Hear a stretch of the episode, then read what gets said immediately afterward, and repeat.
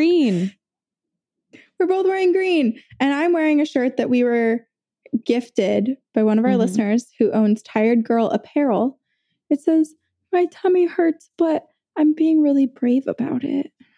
So- Mine, I have one I that live in says it. Sore Tummy Club, but it's in the wash right now because I wasn't allowed to wear it until I washed it because I may have worn it somewhere that I shouldn't. stanky. Yeah. Well, Oh, not stanky Yes. Things. Things. Stanky with spirits, Mm-hmm. Oh, with evil. spirit stank. Actually, I was, what? uh, this is Two Girls, One Ghost. Two girls, one ghost. And we are your ghost. I was talking to someone. Oh, That's Corinne. I'm Sabrina. And we're trying out a new Hi. recording situation. And we just realized that for probably all six years of our recording history, we have been delayed by like three seconds. So when Corinne says something, it takes me three seconds to hear it and vice versa. Yeah, we have no idea if it's just always been fixed in post. So we haven't really recognized it that much. Or I think I was being really critical of myself, being like, wow, it takes me a long time to process and speak. But now on this new software, it's become a bit more evident to us that we're responding and reacting to each other like a full two, three seconds after the other one I- spoken. I also feel like that's why it seems like we're cutting each other off when it's actually not. It's just technology. So this is why this is a reason why we cannot rely on Chat GPT because the internet doesn't know everything and it doesn't work as wonderfully No. as humans Mm-mm. do. I'm staying at my mom's house right now and it's not haunted, but it is I mean, it's haunted by objects because there are just so many of them Ooh, she's a tchotchke girl. she's a pillow gal. She I I'm not Oh. kidding. I so I'm staying in I never lived here. Um my sister and brother did. So they have bedrooms. I do not. So I'm staying in my sister's room. Guess how many pillows were on this bed? I'm actually going to guess. I'm going to say 17. 17? Yes. Okay, describe how they were piled up, how they were displayed. There were like four rows. So this is a king bed. So, was there a stack of like two behind or something? And then it started the So there were were three there, like four behind. hidden and then Three behind. three behind. Okay. and then it went like four, six. Like it just, I don't even know how it. I don't understand. I was taking pillows off the bed for like, I was like, I just am tired. I want to get into this bed. I don't even know where to put these pillows. They only fit on the bed. she needs a chest at the end of the bed to just put all the pillows into. Or she needs to get rid of the pillows. Yeah. Have you asked her why she has so many pillows? Is it that she just keeps collecting pillows or were they intentionally purchased for that tor- sort of display? Well, when I told her how many were on the bed, she was like, No, there aren't. And I was like, Yes, there are. I counted. And she was, I don't believe you. I was like, Come on up here. Let's count them together. oh, I love her. the way I'm thinking of it is that she just collected pillows and then didn't donate or get rid of any and just kept piling on. But sounds like she just fully has a pillow problem. I, she, I think she does have a pillow problem. Uh, 100%. She has a pillow She problem. doesn't realize it. she has like an old furniture problem. Here's the thing. I I love her dearly, but sometimes I'm like I think if I just threw away everything, she wouldn't even notice because there Oh are my God. boxes from things like probably from the early 2000s. When I was cleaning out her fridge, there were thing there was one time where we cle- we were cleaning out her fridge and we found ketchup from like 2003. You know, she might, here's the thing, she might notice. And I only say this because remember, I lived with someone a few years ago that just had a lot of stuff. And Mhm. underneath our sink, she had probably 30 to 35 Lululemon bags. Like when you leave the store, they give you the little bag. She had like 30 Yeah. some of them. And we just desperately needed space. And so this is totally on me. I didn't ask permission. I was kind of like fed up with feeling a little bit claustrophobic. And so I went and I threw out maybe 10 of them. And she noticed within two days. So, wow. Sometimes Okay. people count their pillows and it makes them feel good about having that many pillows. yeah. My mom does not, but I will. Okay, this is the best part about being at my mom's is she has foster kittens right now. So there are three little kitties running around in the room next to me and I have uh, it's it's so funny because I'm here and I we're you know we are we are doing the tour so we have some shows. I have a lot of work to do. But my mom thinks I'm on vacation and so she's like, "Let's go to Macy's. Let's go golfing. Let's go out for dinner." And I was like, "Mom, I have work to do. Like, let's have lunch Aw. together and we can make dinner Wait, together." you did see the musical Six. How was it? so good. So good. And it's so fun because I know everything about Henry VIII and all the wives that it was fun to be like, oh, I know this. After the show, we were talking about it. And I was just talking about, I think I was talking about Jane Seymour and a bunch of facts about her. And my sister's like, why do you know all of this? Like, because I'm brilliant. Because we're a history podcast that has Yes. ghosts sprinkled in. That's essentially what it's turned into. Yeah. Yeah. It has. I miss you, Corinne. I miss you too. You know what? I was actually thinking about when we recorded an episode, which honestly might come out after this one. I can't remember the order of operations in which, because we were kind of like scrambling and trying to record as many things as we could uh, ahead of time, knowing that there were the shows. But I was smiling to myself yesterday, thinking about how you and I had a moment where it was probably the closest I'll ever get to experiencing what it's like to have a sister. And then it made me smile. What was When we it were, like again? bickering back and forth. What you was it? were talking about, gosh, what was it? It was something about, mm, I think I was talking about the ancestral healing class, maybe that I was Oh, part of, and then- yes. you were like, I don't know why. It was something like that. And you were like, I don't know why I get mad at you that you do this thing without me. And I was like, Well, I don't get mad at you that you go see Joe. And you're like, You can't come see Joe. He's in LA. And I was like, Well, you can't come to my class. Even though you could, it's You're virtual. right. You're right. And then you got like a ping on your shoulder and you were like, Ow. And I was like, See what happens when you're mean to me. and you were like, You were mean to me first. You're right. Uh, Oh gosh. it made me Yeah, I- smile though. It made my heart warm up. yeah. Even just hearing it back, I'm like, oh, because we spent every second together for a full seven days. And as I was leaving you, I was like, this is going to be weird. And in a true act of sisterhood, I stole your leggings and then said I didn't have them. I, I actually didn't know that I had them. I I found was them. like, I'm going to return them.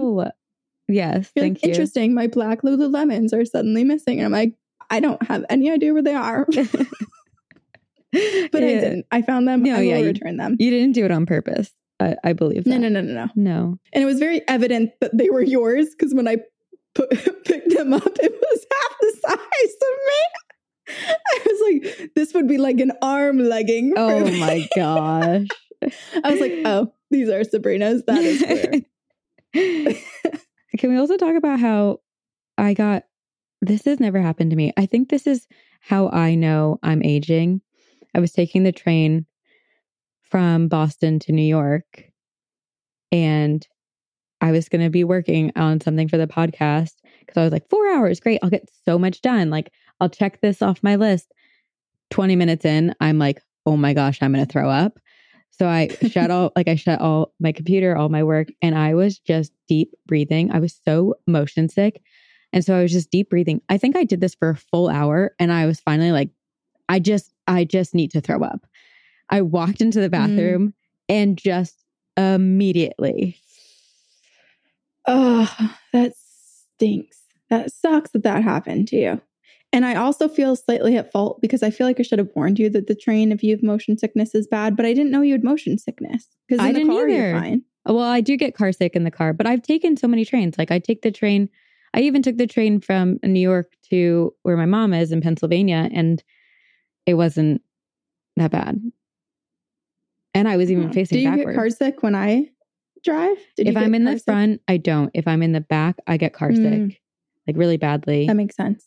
And then roller coasters now. I used to be such a roller coaster gal. Like I loved them. Mm. I get Even so when we went to Universal, I sat on the curb and you went solo to do all of the rides.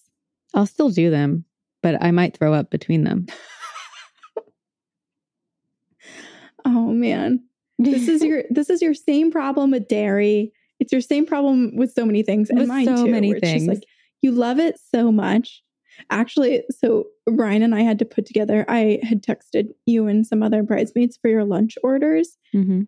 and we submitted them and then they had like a follow-up like some things weren't available so I had to resubmit them and i'm reading through everybody's orders and i realized that i just fully ordered something for myself that i can't have i just wanted a sandwich so badly that i Oh. submitted two versions of the menu where i was eating things that i'm fully allergic to and then i was like wait a second i can't have this and brian was like no you can't have that what are you gonna Well, eat from there. And i was like i don't know It's so funny because I was thinking the other day about because our tour was the cursed ones, and I was like, what are things that we as individuals would be like likely to be cursed by? And Corinne, I think you are cursed by the fact that you cannot eat like anything. You can't have avocado. You can't have so many fruits. no That the your curse. The world is trying to kill me, but I'm like a little Yes. cockroach. I'm resilient.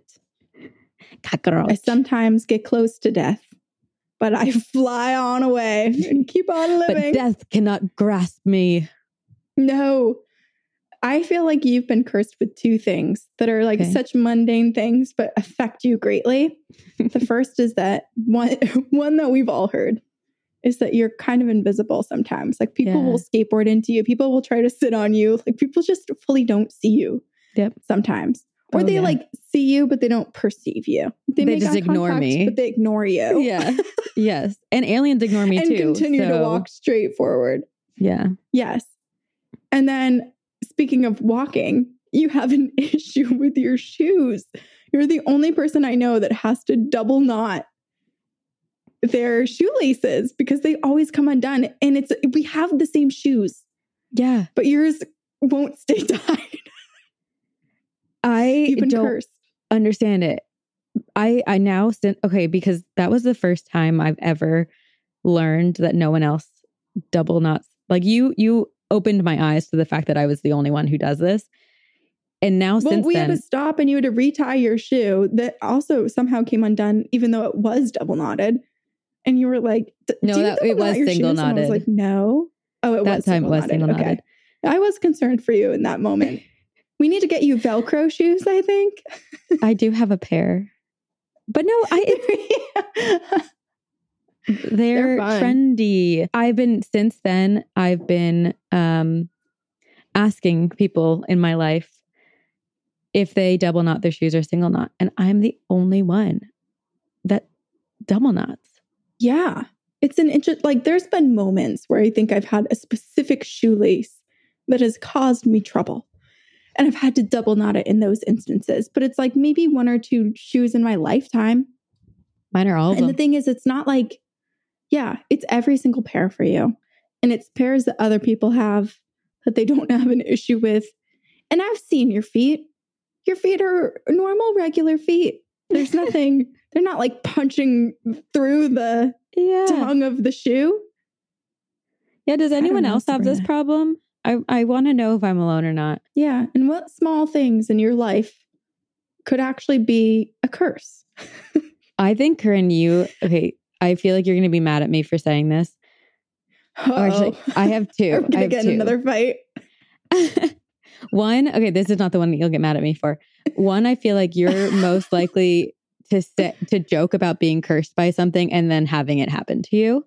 Okay, actually, I believe that because I was taking my ancestral healing, ancestral legacy course earlier today, and one of the people in the class is like psychic and and whatever. There's everyone is like that except for me. You are. You are like that. She kept saying, "I see a darkness." This was the first time I met her. She was like, "I kind of feel like a darkness around you." I was like. "Uh oh." And she was like, Yeah, I think you need to get some black obsidian. And I was like, Funny enough, I just got some black obsidian and I dropped it immediately and it broke. But that's a good thing because I have two now. And she was like, mm, It probably means whatever darkness is kind of lingering near you right now likely didn't want you to have the black obsidian. And she was like, I keep seeing a black obsidian pyramid. So if you see that, you need to get it. So if if anyone has one in their crystal shop, damn it to me, I will buy it because I clearly need it. What the heck? I wonder what this darkness is. Mm, I don't know, but I feel like it's the same sort of. I'm not entirely sure. I've always felt though the nervousness of like opening myself up because you know how every time we get a reading out, anytime we go anywhere, people are like, "Open yourself up, open yourself up, like tap into your power." And I always have this hesitancy because I'm like, what if something is close and I've been guarded enough that I've pushed it out, but it's waiting to come in. And I feel like she basically told me that. Like, you have to protect yourself before you do anything. Yeah, you she do. said she'd send me some protection tips oh, that's beyond nice. what I've done so far because Well, there's something. there is something, but it's good that you have someone around you now who can guide you through that, and you can learn. Yes, totally. What's the one I'm going to get mad at? I only say this because there was a moment we were in the car and I can't remember what happened, but I was like, Do you have your survivalist kit with you? And you were like, No, it's back in the apartment. So I think, Oh, this has bothered me so much ever since you said it. Yes, continue. okay, so I think you would be cursed to end up somewhere without your survivalist kit when the apocalypse hits. Okay, I am fully with you on this because Oh, good. when You're you not mad. like, where is your no? When you ask where's your survival kit in the car, it is something I've been thinking about. How I only have stuff to basically in my car. I only have enough, like a first aid kit, a life straw, and like a hammer and a sleeping bag Oh, that's it? and some cat litter, you have and- cat litter? some Purell wipes, but otherwise, and some Neosporin. But otherwise, I'm like really not prepared. There's no All right. food. Your 30th And there's birthday no is coming up. So I know what get I'm me getting one of you. those survival like backpacks for my car. Yeah. Should I just get you a bunker? Just deliver it to your Yes. house? Please. No, that would be the best thing in the world. Yeah, I know, but there's going to be someone who knocks on your door and they're like, I have a delivery for Miss Bien. And you're to be like, what is it? And then all of a sudden you see this like massive truck backing up into your yard and it's a bunker. And they're like, so where do you want it? And then they're to have to dig a hole and put it underground for you. No, that's when I say you can just leave it here because I trust no one and I do not want you to know where I put my bunker, Mr. Bunker Installer man. You're going to dig a hole yourself? Hell yeah. yes. The point of a bunker is you don't trust anyone, right? hire hire I'll hire a bunker digger man company from like across the country so that when they Okay. drive it across country to install it there's no chance of them actually being able to get to you when the apocalypse hits. I want you to hire me a team who is so completely disorganized that there's no chance in hell they remember where it is, nor do they have plans or any record keeping to, to link it back to me. It was just a random transaction in the air. They did it and then they're off. Okay, well, I can I mean it, this might require a little bit of time travel, but I could hire the team that built the place that I'm going to talk about today because oh, apparently they were extremely disorganized, but the result was beautiful. Are you covering a bunker? No. kind of close too, though.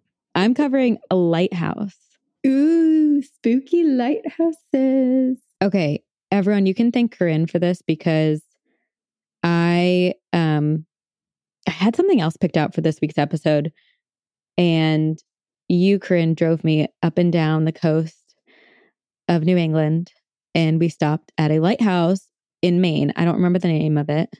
Nubble Lighthouse. Okay. It's in Ogunquit It's beautiful. in, in that area. Mhm. Yeah, it was beautiful. And then I immediately, you know, I see this beautiful structure and then I immediately go, I wonder how many people have gone mad there. And then second, I wonder, I wonder how many ships have crashed or did crash in order for them to be like, oh, we need to put a lighthouse here. So then I was like, oh, we haven't done lighthouses in a really long time. And I had one way later. Before I tell you about this lighthouse, Corinne, I have a question Mhm.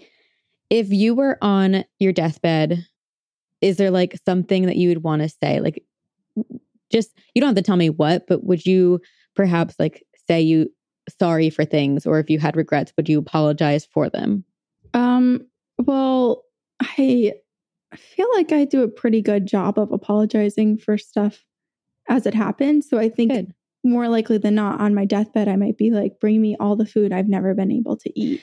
Give me all the and I will eat avocado, it now. all the gluten. Mac and cheese stat. I think it would be kind of like a last meal that Okay. kills me. okay. Well, this story involves um, someone who did something a little bit different. It's a story of death, execution, tragedy, isolation, and serial killers with two final regrets. One, Whoa. sorry for hurting some animals in the past. And two, no. They're sorry for not being able to murder the entire human race. Animal lover, but human hater. Mhm. Hmm. I'm, that's kind of relatable. It is, but you and I and many people who dislike humanity don't go around murdering. We just No, Seclude we're not serial ourselves killers, and and, we would books. never, we'd never hurt animals to begin with, no. except for that one time that I killed a spider and I cried about it. Okay, I would kill spiders any day. I'm sorry, but I just can't. I'm so terrified of them. I know, I know. It's horrible. But anyway, I'm going to let you sit with those two regrets and two final sentiments from a serial killer and tell you the story of Execution Rocks Lighthouse. Ooh, Already in the name, already here with the spooky name. A Yes, very spooky name. This lighthouse is located in the middle of the Long Island Sound between New Rochelle and Sands Point, New York. It's an eerie little island. Upon it, a historic lighthouse and two small stone buildings. It doesn't seem that far from land, but the journey from land to rock is treacherous. There are sharp, edgy, rocky reefs just beneath the surface, threatening passing ships from below the ocean top. So this is a really creepy uh fact about the island. I don't know if you can call it an island, but it is. I mean, like I feel like a lot of the lighthouses are built on little islands off the shore. Um when you go visit Execution Rocks Lighthouse, the island itself is littered with sun bleached bones. Belonging to what or who is not entirely clear. Blah. It's such a little. It's such a little island too. I'm looking at it because I needed to know where it was. It's tiny and it's I think it's only a quarter of a mile away from Sands Point, so land. But it's Yeah, you know what?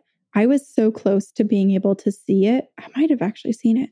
I went to a wedding last year on Glen Island at the Glen Island Harbor Club, and it basically looks right out at the lighthouse.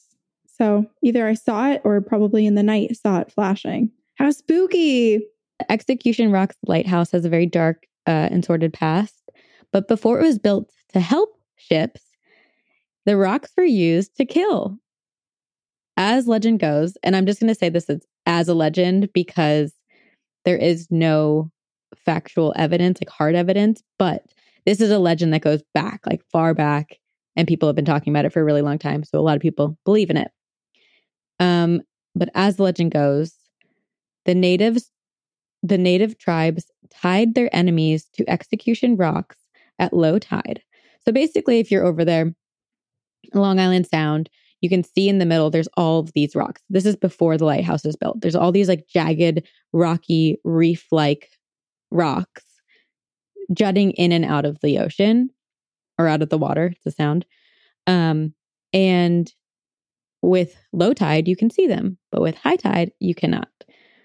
So the tribes would tie their enemies up to, or like weigh them down or chain them to the rocks. And then when high tide came, The tides would change as they do. then they day. would fall a horrid fate of uh, drowning. It was also said that early colonists and settlers, aka invaders, um, land stealers, also used that same method. And then later on, the British used it during the American Revolution, tying colonists to the rocks and drowning them. All of that is to say, there are many people who were said to die there. And then also, they would leave their bodies, like the skeletal remains, there so that anyone new coming in would see and be like, be warned. Mm-hmm. It's like Pirates of the Caribbean. Yeah. Yeah. Yeah. Or just like so many of the war is the classic head on a stick. Mm-hmm. Ugh. And this is before it was really an island. Like, yes, there are there were rocks that were jutting out more than others, but when they built the lighthouse, they had to reinforce that area. So there's a lot of death already before the lighthouse was built. Um, it's a pretty terrible way to die, drowning. And like I said, there's not there's no hard evidence of these uh, deaths, but many believe it to be true. And what is documented is that a lot of vessels, a lot of ships, boats struck the reef that is called Execution Rocks, and many sailors on board died. So, after all of these tragedies and countless cries for help, which actually some people say are not just cries from help from people around the area, but cries from spirits on the Execution Rock property or area because they're still there. Their spirits are doomed and forced to spend eternity in the chilly Long Island Sound waters. So sad. It is really sad. So sad. I do hope it's just residual and because there was so much death and horrible final moments of life and and scary frightening moments of of death that that's just like a a stain rather than spirits actually being stuck there. Right. It's also just I mean, imagine being fearful of water, even if you weren't. After you're killed that way, there'd be trauma surrounding water.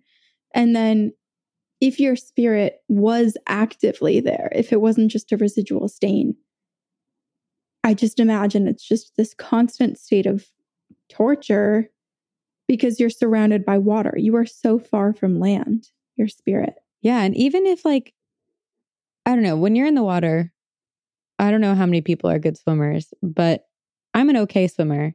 And I, I think swimming a quarter of a mile would be a lot of effort. Yes, especially in ocean water. Yeah. So, okay, basically, like I said, these rocks are really hard to see.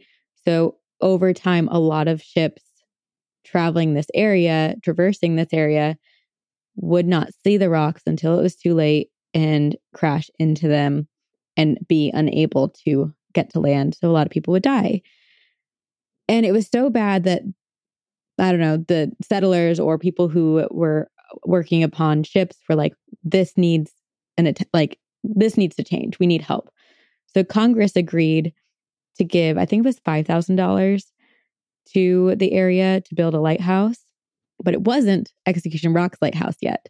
They built a lighthouse at Sands Point in 1809, and it was intended to warn ships of the treacherous Execution Rocks area.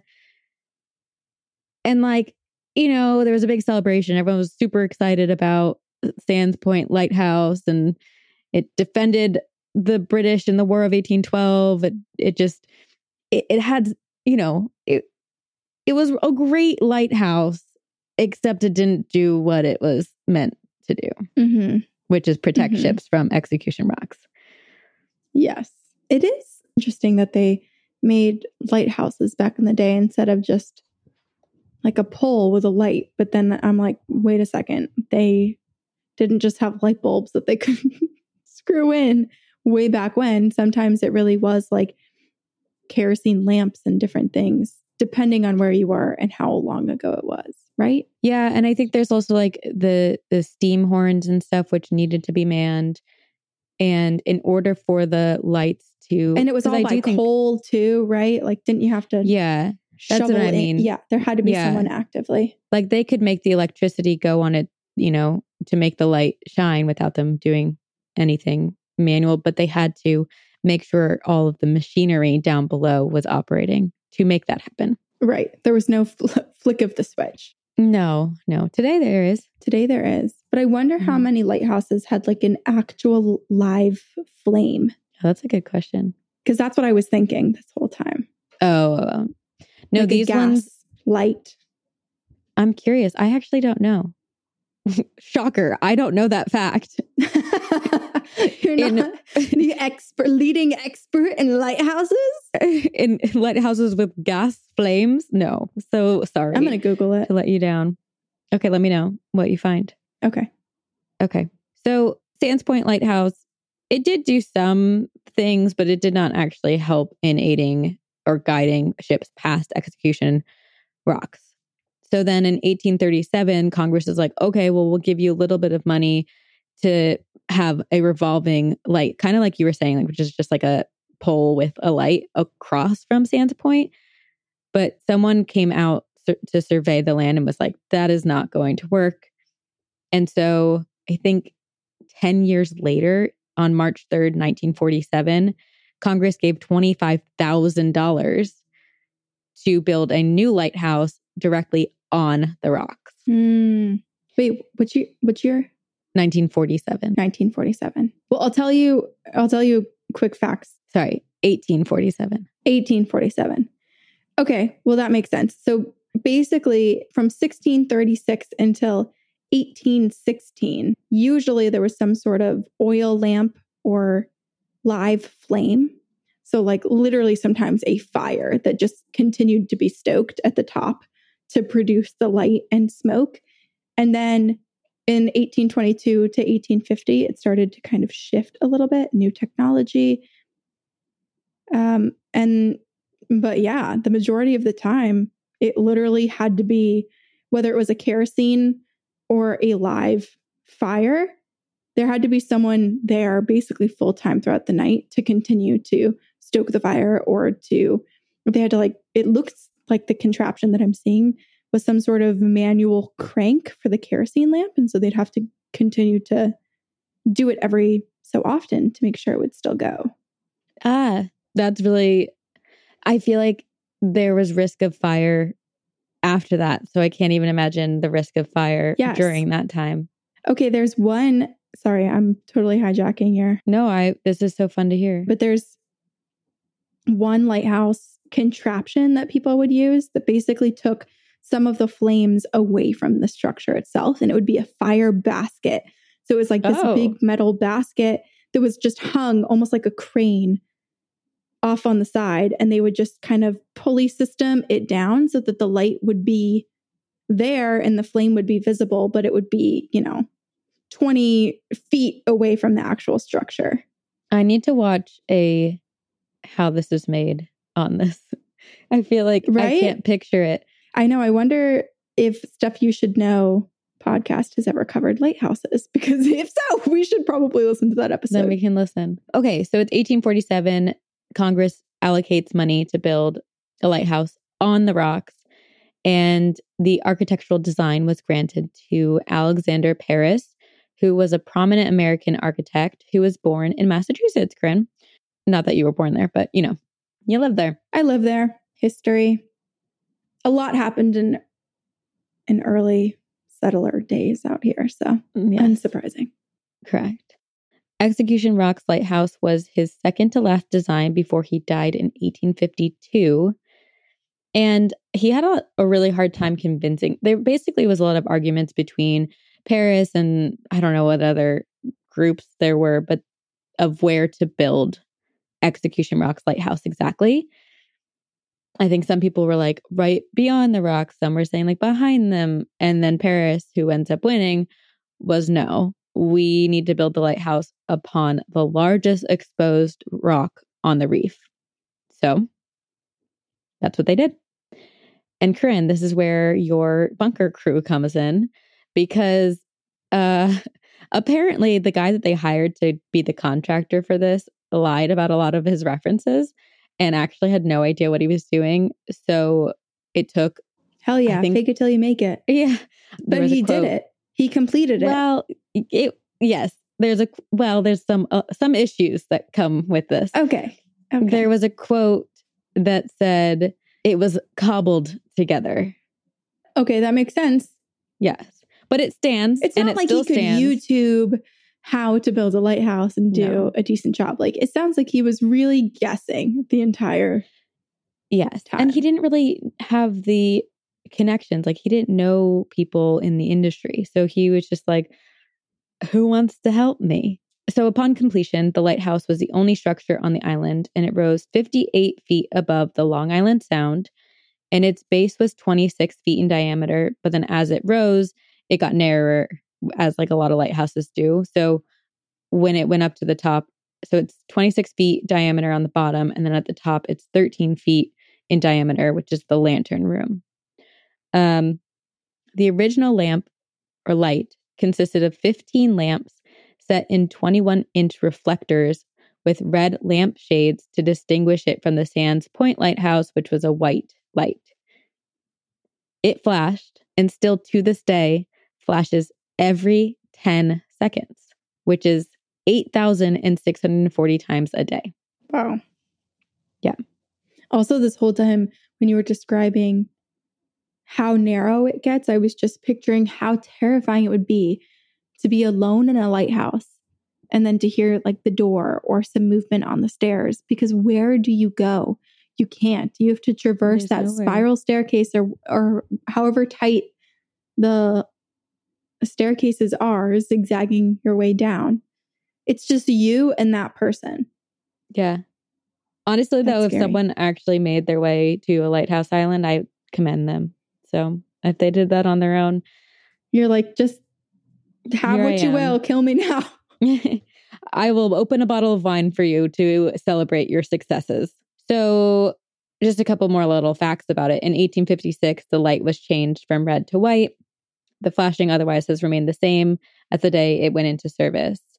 The very first lighthouse keeper was a man by Daniel by the name of Daniel H. Calkins. He and his wife moved to the small island, but the only problem is that there was no lighthouse keeper's dwelling. So they had to live in the bottom floor of the lighthouse. And keep in mind, this structure was cobbled together. So water was coming in, splashing through the rocks. There were gaps. So, like, air was coming in. It was cold. Yes. I would also be scared that the whole thing would just kind of crumble down on me. Yeah. I, I bet they were concerned with like surviving, eating, and having food more so. But, uh, the and they also were living so it's three of them in this 26 foot diameter bottom room because they had each house or each, each lighthouse keeper had two assistants one who was responsible for bringing supplies back and forth and from mainland and then one who helped and lived on the island. But uh calkins lasted i think less than a year. And this is something that I found interesting, and it's interesting for two things, two, for two for two reasons. One, so basically, the, any co- the contract for lighthouse keepers who were going to work at Execution Rocks Lighthouse. I don't know why, but it feels like a tongue twister.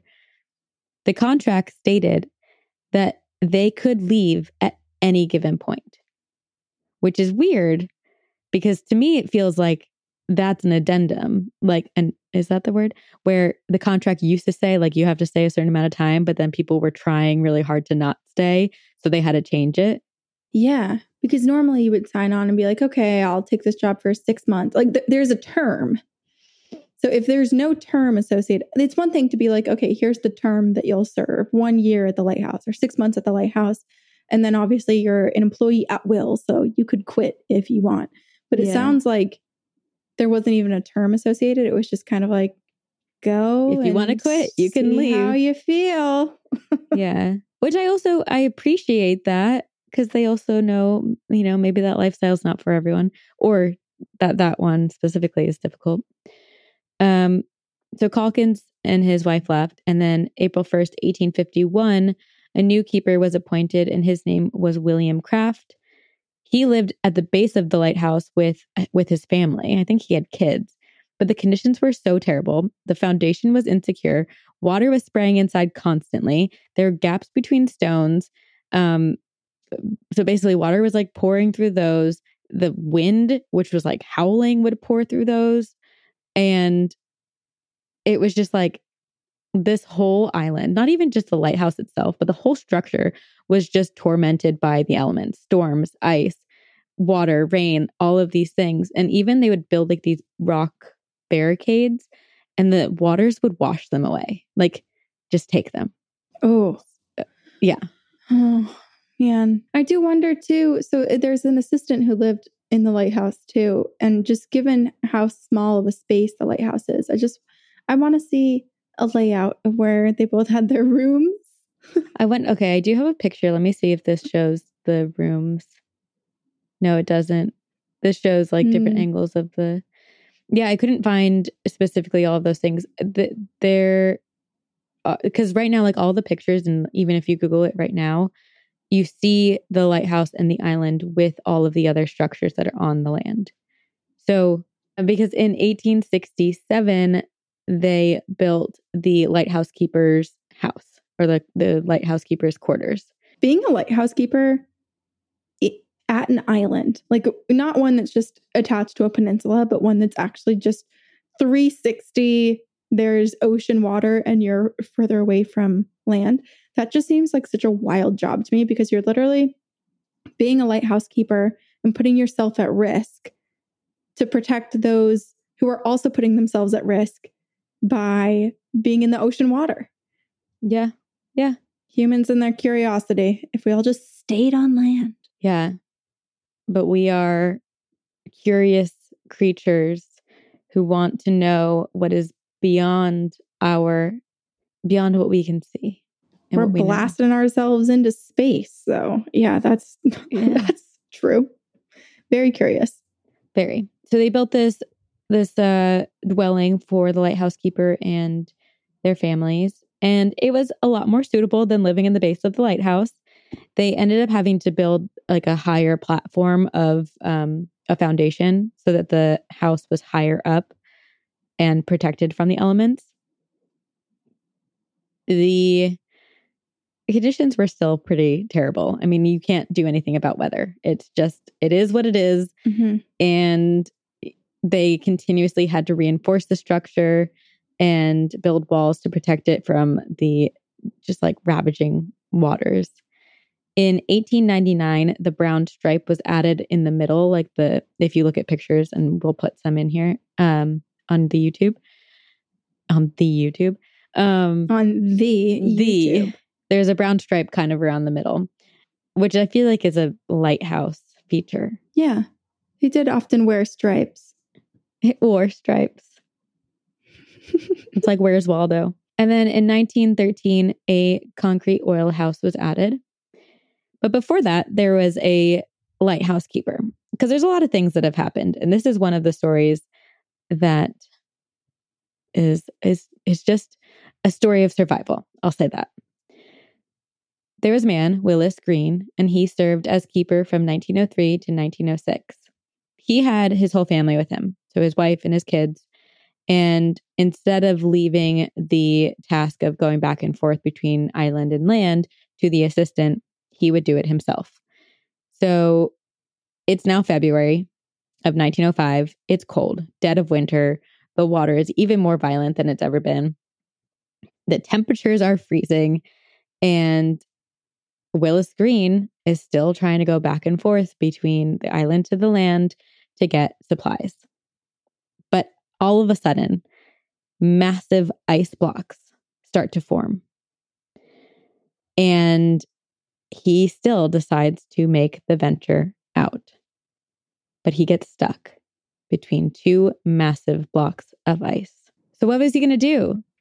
His family is pretty much like out of supplies, very little food, very little warmth, water, etc., things that they needed to survive on this island. He's stuck in the middle between truly literally in two different ways, stuck between island and land, stuck between two blocks of ice. And he's like in a small Ah. little boat. Yeah. Yeah. So he is like he doesn't know what to do. He's also at risk. Just he can't him staying there is risky because it's cold. Well, and also ice is so powerful too. So you have no idea if the ice would suddenly shift and smush his little wooden boat to pieces. Yeah. Right. You know, a jagged piece of ice just coming up and slamming the wrong way. That's so dangerous. Exactly. But even going back would be dangerous too, right? So he decides the lesser of two evils and also the best option for his family and for his own safety is to go to land. So he rows his, himself to land and he is found by villagers and he's like freezing. He's malnourished, all of these things. And the villagers take him into town. They help him get his supplies and they beg him to stay. They're like, just stay here and wait until the ice melts. It's not safe for you to go back, but his family's over there. So Green is like, I love you all. This is quotes. Uh, I love you all, but I gotta go save my fam. TTYL. Uh, written in records, record books. And the the monkey emoji with the monkey Oh, hands yeah. over the eyes. yeah, just- it's or like the little the, shrug. the running, the running emoji with the little boat. um, and like the family. Uh, so the villagers, despite not eh, not really supporting his decision, are like, well, there's no changing Green's mind, so let's cheer him on. So everyone from the village goes to stand. They escort Green to the like the banks of the shore, watch him get onto his boat, and cheer him on the entire way, the entire quarter mile as he rose from land back to island. And when he Oh, reached island, there I was like an that. uproar of excitement from the villagers. yes. This makes me feel like when people run the marathon and everybody has the posters and they're screaming and someone else is stationed and handing cups of water. That's like kind of what I picture for his journey out to the island. yes. My favorite actually was when I ran Portland Marathon. They, I think it was like mile 22. I was like, I'm almost done. There was a table with, uh, that a brewery had set up and they had little Dixie cups of beer. And I was like, I'm almost done. I'm feeling great. And so I chugged one of those. And then I was like, why did I do that? that was dumb. I am not feeling great. no. Oh, the worst thing about that marathon though was I was I was like in the best running shape I'd ever been in and I was running super fast and my goal was to do under 4 hours. And I had to pee in the middle of the race. And everyone knows that feeling of like wet clothes or sweaty clothes on your body and then having to get them back up. And it just takes a little bit longer and it's just a little bit more uncomfortable. I finished in four hours and two minutes. No, Sabrina. Can you shave off that time peed- though? Because your active time running was under four. I wish that's how, uh, I wish that was how it worked, but curse. you need to run. That's what I'm cursed by. That is what I'm cursed by. My bowels, my bladder. curse. That is what I'm cursed by. Curse my bladder. Oh man, you were running fast. Dang. Yeah. Sad. If I ran a marathon right now, what do you think I would clock in at? Well, I think they like have a max. I if you ran it by yourself, or do you mean running it in a compet like in a race? Either either one is the same. Just because I'm in a race doesn't make me any faster. No, I know, but Does they it? have a maxed out at like six hours or something like that. Okay, well, I'd be over that. I'd be over the max. I'd I be don't know. crawling, scooting, inchworming myself across. It There's probably no takes. chance. Let's see. It probably would take what eight hours to walk. Yeah, so probably six hours for me to run. There you go. That's No, good. seriously, I don't think I run that much faster than I walk. But you could finish. What was it. your What was your mile time? Do you Do you know your average? Mm, probably nine something? I don't remember. Oh, okay. Well, if I run like an eleven minute mile and I actually kept that, which I wouldn't after six miles, I would drop off significantly. Maybe I would make it within the the time. But that's really impressive. Let's That's see. I think I have a photo on I my can't believe you ran a whole marathon. Instagram. Three. Yeah, nine thirteen was my average Dang, you were cruising. cruising. I was like my practice runs. I was like running eight miles at like seven minutes per mile. And I was like, I'm so great. I was so, I loved it. The runner's high. Okay.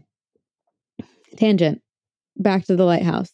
So the lighthouse is facing, and the people who are working there, living there, are facing a lot of natural elements water, wind, storms, all of those things. But they're also, there were fires that they had to face. So in 1918, there are two big fires that happened at the lighthouse. The first one was in 1918. The keeper at the time had signaled the fo- foghorn around like 7 a.m. and then kind of stayed on watch until noon when he was like, ah, a keeper's got to eat. I'm going to go make a sandwich. So he goes down to the kitchen and then he notices like the power is being really slow. So he's like, something's probably wrong with the engine. He goes down to the engine room to investigate and opening the door, he is met by roaring flames, just like massive fire. Ooh. Which is like good thing he went to go check because otherwise he wouldn't have known. If he was still on watch, Right. And then if it makes its way all the way up the tower, he's trapped and he dies at the top. yes. And then also, I mean, here's the thing. It's terrifying. There's these roaring flames. It's early 1900s. He has to radio out to land to the police department. The police t- department contacts like the Lighthouse Association, and then the fire boat is sent off. And uh, during this time, the fire's just going. So the lighthouse keeper is like, Well, I need to do something because I'm stuck on this island. So the lighthouse keeper, his assistant, and a couple of soldiers who rode over after seeing the fire basically put out the fire before the fireboat makes it to the island. That's how long it takes for the news to get to the fireboat to then send them over. Wow. How did they put it out? So I guess there were a bunch of kerosene barrels over there. So they moved them. And I think they were just pouring water on the fire and put it out. The lighthouse was saved, but it did obviously need some repairs. And then another fire threatened to take the island. An overheated exhaust pipe set the engine room roof on fire, and it too was put out quickly. But it's interesting to me how the elements surrounding the lighthouse, even the lighthouse itself, continually tries to take lives. Or maybe the ocean's like trying to get rid of the lighthouse in order to take more lives. Like if the ships Mm. crash there, maybe that's what it wants. It wants the soul. It feeds the ocean. Yeah. In December of 1979, Execution Rock's lighthouse retired and became au- automated. So it didn't re- really retire, it more just, they didn't need any lighthouse keepers. It was automated. So no one needs to live there anymore. But people swear that they've seen and heard many things from screams and cries to seeing physical bodies wandering the shores of the island late at night when no one should be there. And in back in uh, I think it was 2009, they began giving tours of Execution Rocks, but the lighthouse wasn't really safe for visitors because of lead paint and mold. So then in 2013, Ugh. the organization of historical significant structures raised enough money to repair the lighthouse and make it safe for people to visit. And then I don't know who owned it, and I couldn't find all this information because it's no longer available, but it was turned into an Airbnb. What? Shut the front Yes. door. I'm looking. I'm looking. I, it doesn't exist. It doesn't exist anymore. No. I know. Oh man. I I, know, was I'm so gonna sad. go. I was ready for us. it would have be been there. so fun. There are people I I don't know. There are a couple videos or YouTube videos of people who like did an overnight, but I could I didn't know what date they were from. I imagine it was from a while back because I couldn't find it on Airbnb or anywhere. Yeah, but you can visit So it. So what is it now? you can visit it by uh, boat for like a day tour thing. Okay. So all that is the history of the lighthouse itself. But there's one part of the story that I have not shared yet. The story of Execution Rocks comes full circle because remember, it began as a place to murder, to kill enemies. And then they once again became a human cemetery, a horrid and, mor- and a horrid and murderous one. In August of 1920, Carl Panzram began to torment the eastern coast. He was a thief, robbing homes and yachts all over. He basically went from Maine down to New York, and then I think he was like in Mexico, and but Wow. he mostly did the New England coast, including all over the Long Island Sound. One of his targets actually happened to be former president of the US, William Taft. And he had no idea until after the fact. He left the house with like all of these goods and then realized one of the things was engraved with William Taft's name. And then so he was making a lot of money off of this. But he chose to keep one thing a pistol that he stole from Taft's home. And with mm. it, he went from thief to cold blooded killer to serial killer. Yikes. And just to a couple things. I'm not going to go into full detail about Carl. One, this is not a true crime podcast. Uh, and then the second thing, this is a trigger warning for sexual assault, torture, murder, rape. Um, so if you would not like to hear any of that, I would recommend fast forwarding maybe until the last like 20 minutes of this episode so you can hear Corinne read her story. So, Carl was said to have killed more than 100 men in the United States alone. He was accused and convicted of many crimes, among them rape, molestation, arson, murder, burglary, and so many more. There is a belief that he committed more than a thousand acts of rape against women and men of all ages.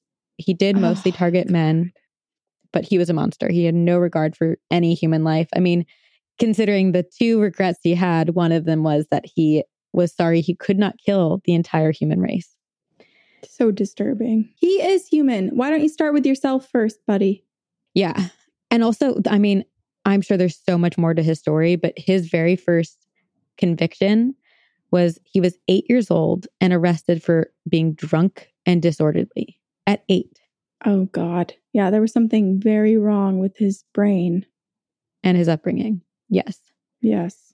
Carl lured sailors away from bars at local ports and brought them onto his yacht, which I'm pretty sure he stole.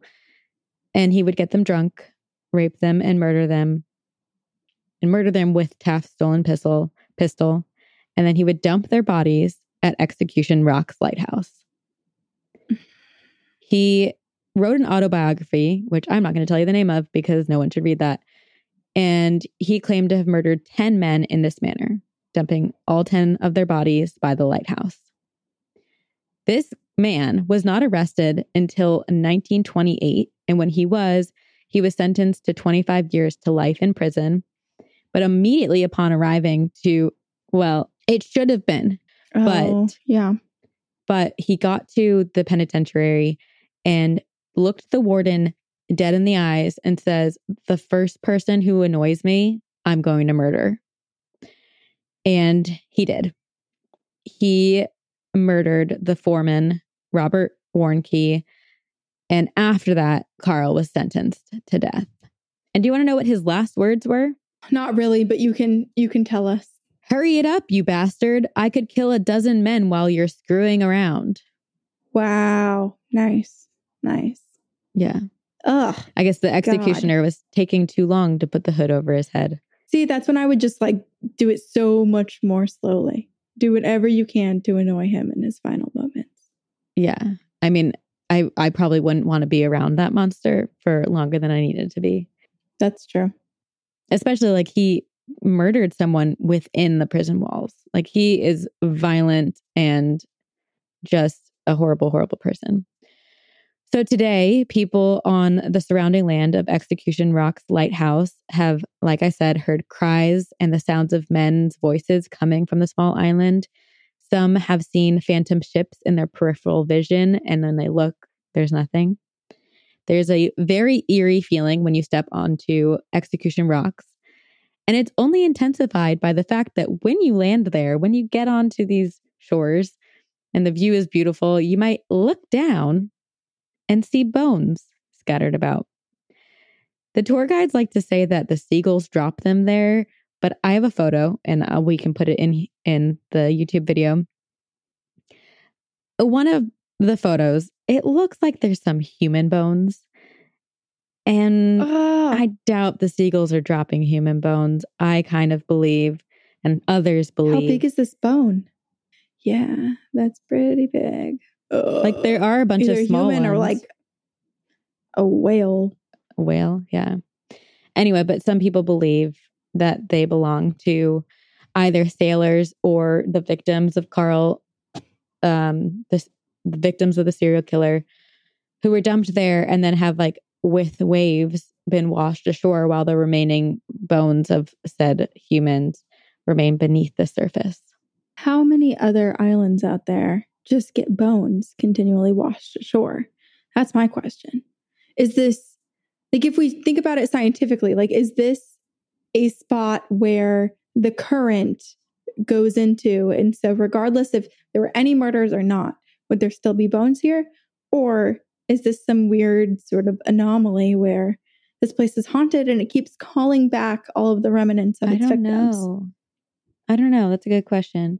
When you asked that, I only my brain immediately went to I think it's Poveglia Island, which we talked about a while Oh, back in Italy. in Italy, and it was a basically a dumping ground for those who had the plague. But since then, Mhm. like even to this day, bodies wash ashore on the island and also on the mainland of Italy. Yeah, I guess not bodies, bones specifically. Bones. But yeah, that is the story of Execution Rocks Lighthouse. There are water taxis that run by Manhasset Bay Harbor out of Port Washington on Thursday, Friday, Saturday, and Sunday. That's it. And you can go visit the lighthouse. Well, Sabrina, if we have a show in New York City in the future, we should just drive an hour or so north and Mm-hmm. not even probably and just hop on over. Hop on over. It's just a fun, fun weekend activity for us. Look, possible human remains. How does this make you feel? Shitty? Oh, me too. Why did we come here? That's maybe we shouldn't go. I don't know Um, why I said that. But I do. Okay, you know what? Another thing that, another reason that I miss you is because the last week felt like a mini haunted road trip that we have talked about for years. Yeah. We were Bopping Yes. around all of New England, jumping into like cute little stores. We saw some haunted locations. We did a show. I mean, it was just, Yeah. it was ideal. And we had some loose plans, which was my favorite part, where it's like, okay, we're generally going to go into this area this time and explore. But then if something else catches our eye on the way, whoop, Let's go. on over. All we needed was our we do have a van. confession to make, and that it's our confession is that we had to pee so bad. We both did pee on the side of the road. Not really the road. When did we the do beach. that? Oh, yes, yes. I was like, I'm not going to say where, just in case there No, are cameras. don't out us. No, but- no, no. There was a Uh, location. again, cursed by the bladder. Mm-hmm. hmm Mhm, Man. mhm. All right. But that's the Mhm, story. mhm, mhm. Mhm, mhm, Dang. Oh man, I challenge anyone to tell us about a lighthouse that doesn't have a dark past or a haunting. Yeah, that's a good question. Are there any? Or if there are any, it's probably because it hasn't been reported. Mm, that's true. I mean, the ocean is basically the world's largest cemetery. Thank you for that, Sabrina. That's really lovely. You're welcome. Dark facts in my brain. I have to post that video of you when we were at the Farmette, which is the Airbnb we stayed at that we were obsessed with in Connecticut. And what did you even say? I was trying to film the beautiful scenery and you like mumble something. I go, what?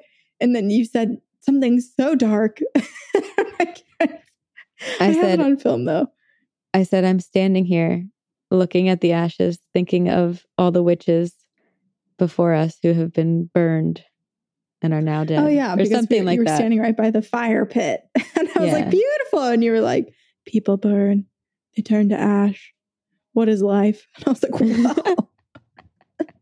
I also like think I had my hair like dark in my face. I was wearing a black sweatshirt. You know, it's It my was all- mood I feel like our hair was kind of wet too because it was kind of misty out. So we had a dampness about us. yep. Creepy, mm, creepy. Yes. You're you That's are our. Wednesday Addams. Oh, that's the best compliment in the world. Thank you. okay, I have a ghost story to tell you. This is called One Little, very scary ghost story from Ireland, and some recommendations. Hello, two girls, one ghost, Sabrina and Corinne. Thanks for reading, and I'm a relatively new listener. So far, I really liked the Corinne special, very spooky, and Sabrina's story about the Tower of London. Ooh, thank you. I have you. sneak peeked onto your earlier episodes as well, and generally just enjoy your pod. Well, thank Aw. you and welcome. yes. Hello. I think I remember you talking about wanting to learn more about practicing your spirituality and how to protect yourself, and I thought I would make a recommendation. Kyle Gray is a Scottish fellow, a medium, and angel whisperer who has written books about all of the above and more. He also practices his mediumship, he does talks, etc. He's quite young, only 34 or so, and I thought you might dig his vibe. Kyle Gray. Kyle looking Gray. I'm looking at G R A Y. All right, on to my ghost story then. This was back in perhaps 2012 or something like that, a long time ago. I was in my 20s and visiting my friend in Ireland, who was at the time directing a short film. My friend lived in Belfast at the time, and we went to a place outside of the city where an old remodeled lighthouse is located at the edge of a cliff. Today, it can be rented out as a holiday residence. Up. And the Oh, spot is beautiful with a view overlooking the ocean. Here's our Airbnb. I was going to say, at. this is our option. This is what we can Mhm. do. Yeah. the lighthouse is still in function and at the time managed by Mr. Spark. That was his name. That Love is it. such a good name for a lighthouse owner, Yes. keeper, operator. Mr. Spark. He lived further up the road with his wife in a small house. My friend was shooting her black and white silent short film there called The Lighthouse Keepers, well before the one starring William Dafoe and Robert Pattinson. So we went for a three day stay. In the daytime, the house, the lighthouse, was full of people makeup artists, actors, cameramen, and so forth.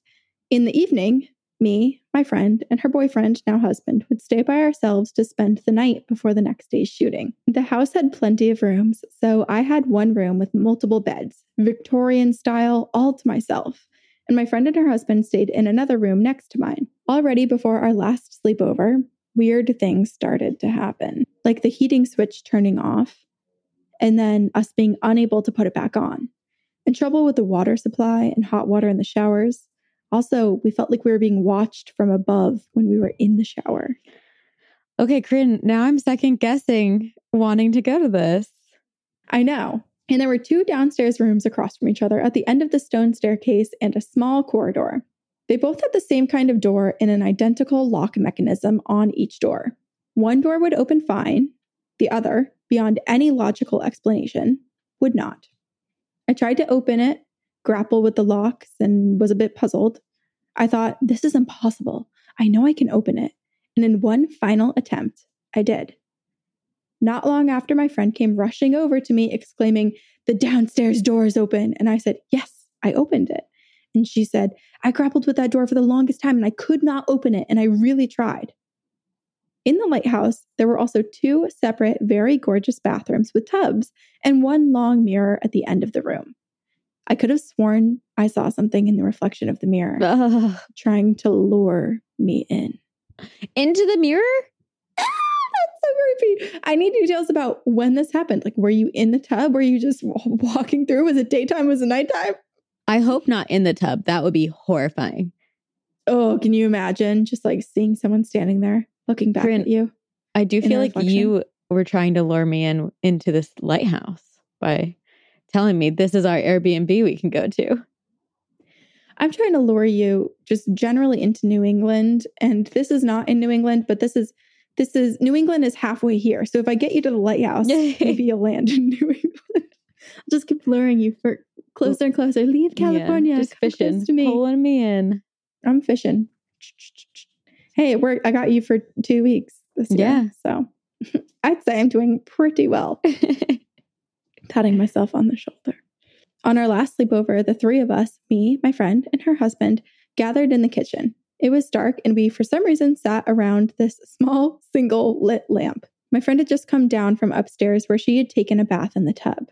She seemed a bit frazzled, but I only learned why later. At the time, as we sat there, I felt my spirit self go up in the air as if I was just watching us from above. and I had this distinct feeling that we were being surrounded. We all seemed a bit nervous, but none of us spoke about it at the time as we were not willing to admit it. We all went to bed, and I did not want to put out my light. I can't remember how long it took or what went before, but I was lying in bed with the light on, and I felt this enormous fear, this movie style tossing my head from one side to the other, thinking, no, no, no. And then I would doze off and fall asleep, Oh. only to wake up later with my heart in my throat, my heart pounding away like mad.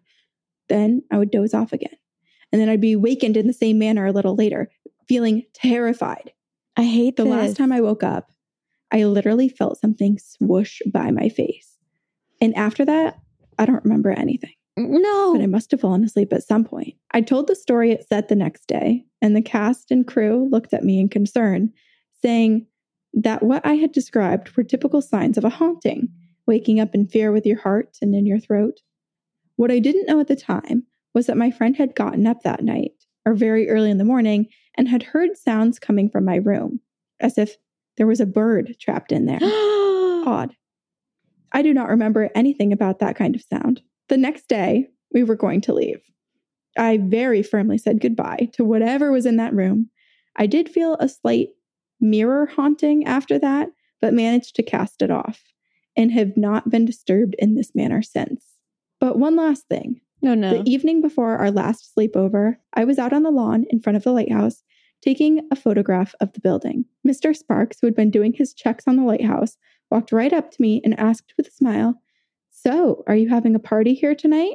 I looked at him and I said, No, a few of us are just going to sleep over. He then put his big, firm hand on my shoulder and said, much more solemnly, God bless you.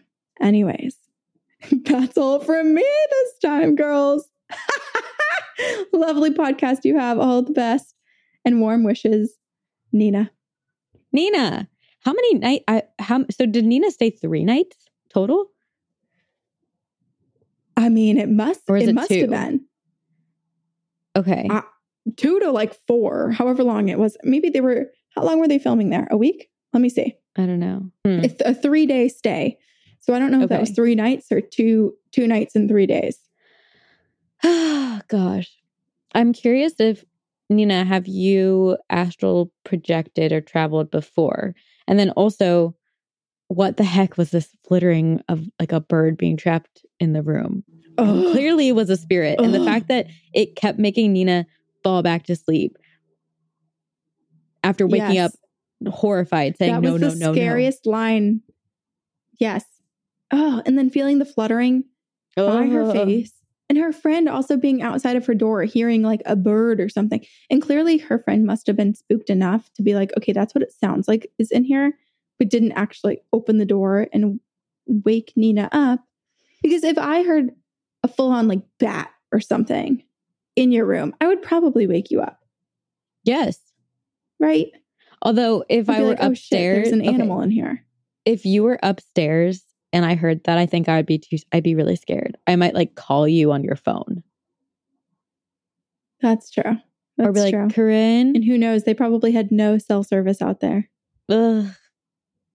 I'm just such a scaredy cat. This is Very why you and I share a room or are close enough where we can call upon Yes. one another.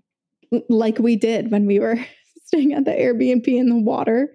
Oh my gosh, that was so was scary. making, or the the water line into the fridge was making. Oh we a got so spooked. It sounded like someone snoring, and I thought it was you, and you thought it was me, And and, I thought it was, was neither you. of us. I sent you a TikTok, and that's when you realized I was awake. And you were like, "Corinne," and I was like, I truly, I literally, res- I literally responded to your text saying, "This is really creepy. You sent this to me while you were sleeping." And then I finally was like, I have to just make sure she's awake because it would have been and then really when you freaky. said my name, I was like, "Oh, she must have just gotten my text." And then I just assumed that the snoring would stop. That maybe I woke you up, and it didn't. but it kept going. and we both just like looked we at just each other. we literally for a long time. yeah, I mean, I would guess probably 30 full seconds of just eye contact and no speaking, just listening. yeah. And then you turned on your cell phone light and stayed in bed, and I went and I investigated. we thought maybe a dog. you were there by your bowl of crystals. I thought I really did think there was a dog behind one of the doors snoring. but- yeah. Twas No. not. Twas Twas paranoia. well, yeah, that's fair. We were in like the woods. Um wow. Well, Nina, I will not be staying there, but thank you for sharing. And thank you to all of you for listening and joining us. Make sure you rate and review us on iTunes. And if you have any paranormal experiences, please email them to us at two girls one ghost podcast at gmail.com. If you have any suggestions on how to clean your mom's home, let us know. Where do you hide the pillows? Forget hiding bodies. Need to hide the pillows. Yeah. What are what are you currently hoarding? And why? Yeah. What's your Have What's you your pillow problem? About it. What's your pillow problem? It's kind of like pillow I talk. have many. Do you? What do you have? Well, I go through periods of time of collecting things. And then I once it becomes a problem, I, I stop. Well, I guess I haven't stopped. I'm collecting sets Plants? of two antique glasses. Oh, and plants. But those are all good things. I have a bunch of antique bells, but that's wedding purposes. Yeah. No, you you don't, don't have a problem. I'm a hoarder, but I'm also a purger. I hoard and then I donate Oh. stuff multiple times a year. I'm a definitely a purger. Um Yeah. okay. Also, you can join our pyramid know. scheme. Yeah, let us know. Join our pyramid scheme. Tell at least two people about the podcast and have them tell at least two people. And then, you know, you know how pyramid scheme works. If you don't, you're in one. Mhm. Hi, welcome. Um, and then join our Patreon and watch us on YouTube. I feel like we said everything. I don't know. Hi. Yeah, no, I think we definitely did. Campfire Stories is on Patreon. If you join at the $3 tier and up, which is any of the tiers, then Yeah. uh, you can access it. It's Tuesday, every Tuesday, 8 p.m. Eastern. Yes. Uh, and we also keep adding additional perks to our Patreon. So check it out. Look at all the tiers. Yes. Join us I don't know. Just love us because we love you. forever. Okay. Forever. Forever. And we will see you See you on the other side. Very spooky.